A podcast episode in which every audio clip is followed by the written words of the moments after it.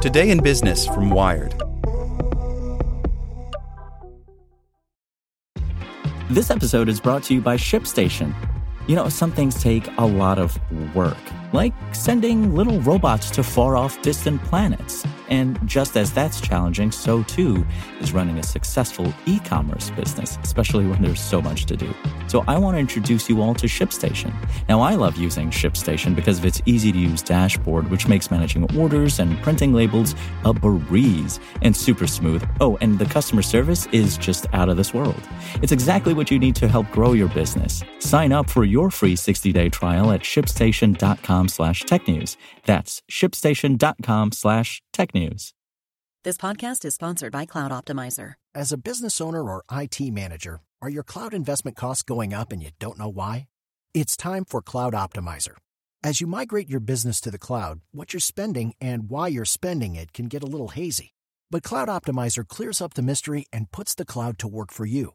Cloud Optimizer starts by analyzing usage patterns, right sizing resources, leveraging discounts you may not be aware of, implementing automation, and much more. And by reducing unnecessary expenses and maximizing performance, Cloud Optimizer guarantees you a savings of five times what you spend for their service. As you utilize cloud based services more and more, you don't have to lose sight or control of your spend. You can stay agile, streamline your costs, and optimize your performance, plus save significant money with Cloud Optimizer. Make the cloud work for you with Cloud Optimizer. Get a free assessment and find out how much you can save by going to cloudoptimizer.com. Go to cloudoptimizer.com for your free assessment. That's cloudoptimizer.com. Here's today's spoken edition of Wired. Legal weed startups aren't sweating a crackdown just yet. By Issie Lapowsky. Attorney General Jeff Sessions' decision to overturn an Obama era policy that allowed legal marijuana to flourish likely won't make him many friends, certainly not among the 94% of Americans who support medical marijuana legalization, the 64% who say it should be legal nationwide, the thousands of people currently employed by the legal marijuana industry, the parents of kids whose seizures have been mitigated by cannabis, or even members of his own party, like like Senator Cory Gardner of Colorado, who accused Sessions of going back on his word to members of Congress. This is about a decision by the state of Colorado, and we were told that states' rights would be protected, Gardner said in an impassioned speech Thursday on the Senate floor. But while Sessions may not win any popularity contests in Boulder anytime soon, the entrepreneurs and investors fueling the legal marijuana boom of the past few years remain, well, pretty chill about the whole thing. Yes, Sessions has rolled back the Obama era Cole memo, which essentially instructed federal prosecutors to deprioritize marijuana crimes in states where it's legal.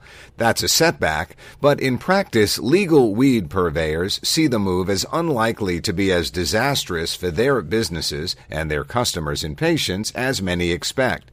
The public gets a little scared, but the reality is so far it means absolutely nothing, says Randy Maslow, co-founder of iAnthus Capital Management, which invests in the cannabis industry.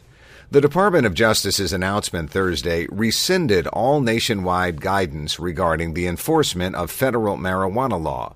And while that pierces that protective shield around legal marijuana companies in states like Colorado, Washington, and as of earlier this week, California, it does not specifically instruct federal attorneys to go after legal weed. Maslow, a former lawyer, takes that as a positive sign.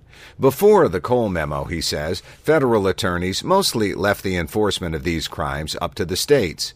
Given the way state governments have come around to marijuana legalization, with 29 states legalizing it in some form or another, Maslow predicts it's unlikely that repealing the Cole memo would suddenly turn law enforcement against the industry or spur U.S. attorneys to buck the will of their own state governments especially when legalized marijuana has brought jobs, tax revenue, and, in Colorado, one study found, even a decline in opioid deaths. It's extremely unlikely, to put it mildly, that U.S. attorneys are going to go after the good actor, the businesses and customers that adhere strictly to the state's legal marijuana program, Maslow says. And the state is not going to devote resources to catching and prosecuting anybody except the same bad actors they were prosecuting before. If Sessions had wanted to, he could have issued explicit guidance directing federal attorneys to go after legal marijuana businesses. It wouldn't be the first such directive. In May, Sessions explicitly directed federal prosecutors to pursue the strictest sentences possible for all crimes, overturning former Attorney General Eric Holder's directive, which urged prosecutors to avoid bringing charges against defendants that would trigger mandatory minimum sentences. In his memo Thursday, Sessions issued no such directive, which entrepreneurs in the space view as a promising sign. I think it's a lot more nuanced than saying this is going to kill all cannabis, says Micah Tapman, managing director of Canopy Boulder, an accelerator for cannabis startups. Still, those entrepreneurs who can are readying a backup plan. John Vaught, CEO of Front Range Biosciences, launched his Colorado based business two years ago. An organic chemist by background, Vaught started the company with the goal of bringing the same tests and technology that ensure health and safety in the food and drug industries to cannabis. Legalization opened the door to companies like ours to create safety in the marketplace, Vaught says. And yet, he's all too aware of the risks associated with running such a business under a Sessions led Department of Justice. Sessions was once famously quoted, after all, saying that good people don't smoke marijuana. That's one reason why Vaught is eyeing partnerships in more cannabis friendly countries, including Canada, Israel, and Australia. He's also working on applying his technology to other crops. For us, the future is still very bright, he says. There's a lot of work to do, whether or not the U.S. tries to slow us down here at home. It is, of course, in the best interest of all these businesses to keep faith alive, and not all legalization advocates are so certain that Sessions has, in fact, taken a light handed approach with this announcement. It's a very different context now. I wouldn't make any assumptions, says Maria McFarland Sanchez Moreno, executive director of the Drug Policy Alliance. Just this week, Sessions appointed 17 interim U.S. attorneys. The country has 93 overall who serve terms of at least four years. It's unclear, McFarland says, whether their feelings about marijuana legalization mirror Sessions' own or whether they'll feel compelled to follow his lead. This may not be an order for prosecutors to go after legal marijuana, but it's a very clear signal that's where Session would like them to go, she says. U.S. attorneys who agree may well act on it.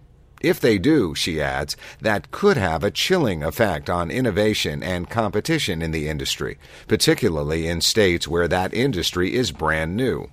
For now, businesses will have to watch and wait Meanwhile, McFarland encourages members of the public who oppose Sessions' decision to make their voices heard in Congress. As part of its spending bill, Congress still needs to renew the so called Rohrabacher Farr Amendment, which prevents the Justice Department from spending money to prosecute medical marijuana cases. McFarland says people should not only tell their representatives to protect the amendment, but also to pass similar protections for all legal marijuana. We know marijuana is an issue that draws bipartisan support, McFarland says. Now that marijuana is under threat, you could see even more movement. Gardner promises to lead the fight, tweeting Thursday that he is prepared to take all steps necessary, including holding DOJ nominees until Sessions lives up to his promise not to trample on the will of the voters in Colorado and other states. It's not often that congressional Republicans and West Coast hippies find themselves on the same side of an issue. No wonder the industry sees reason to hope. Step into the world of power, loyalty, and luck. I'm going to make him an offer he can't refuse. With family, cannolis, and spins mean everything. Now, you want to get mixed up in the family business. Introducing The Godfather at ChumbaCasino.com. Test your luck in the shadowy world of The Godfather slot. Someday, I will call upon you to do a service for me. Play The Godfather now at ChumbaCasino.com. Welcome to the family. No purchase necessary. VGW Group. Void where prohibited by law. 18 plus. Terms and conditions apply.